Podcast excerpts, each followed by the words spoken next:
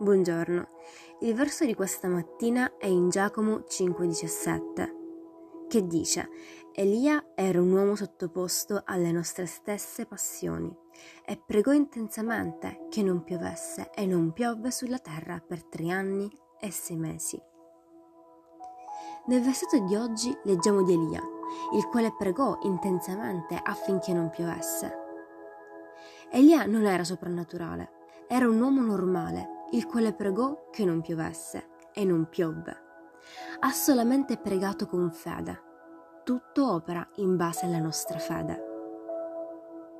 Amen. Che Dio benedica la tua giornata.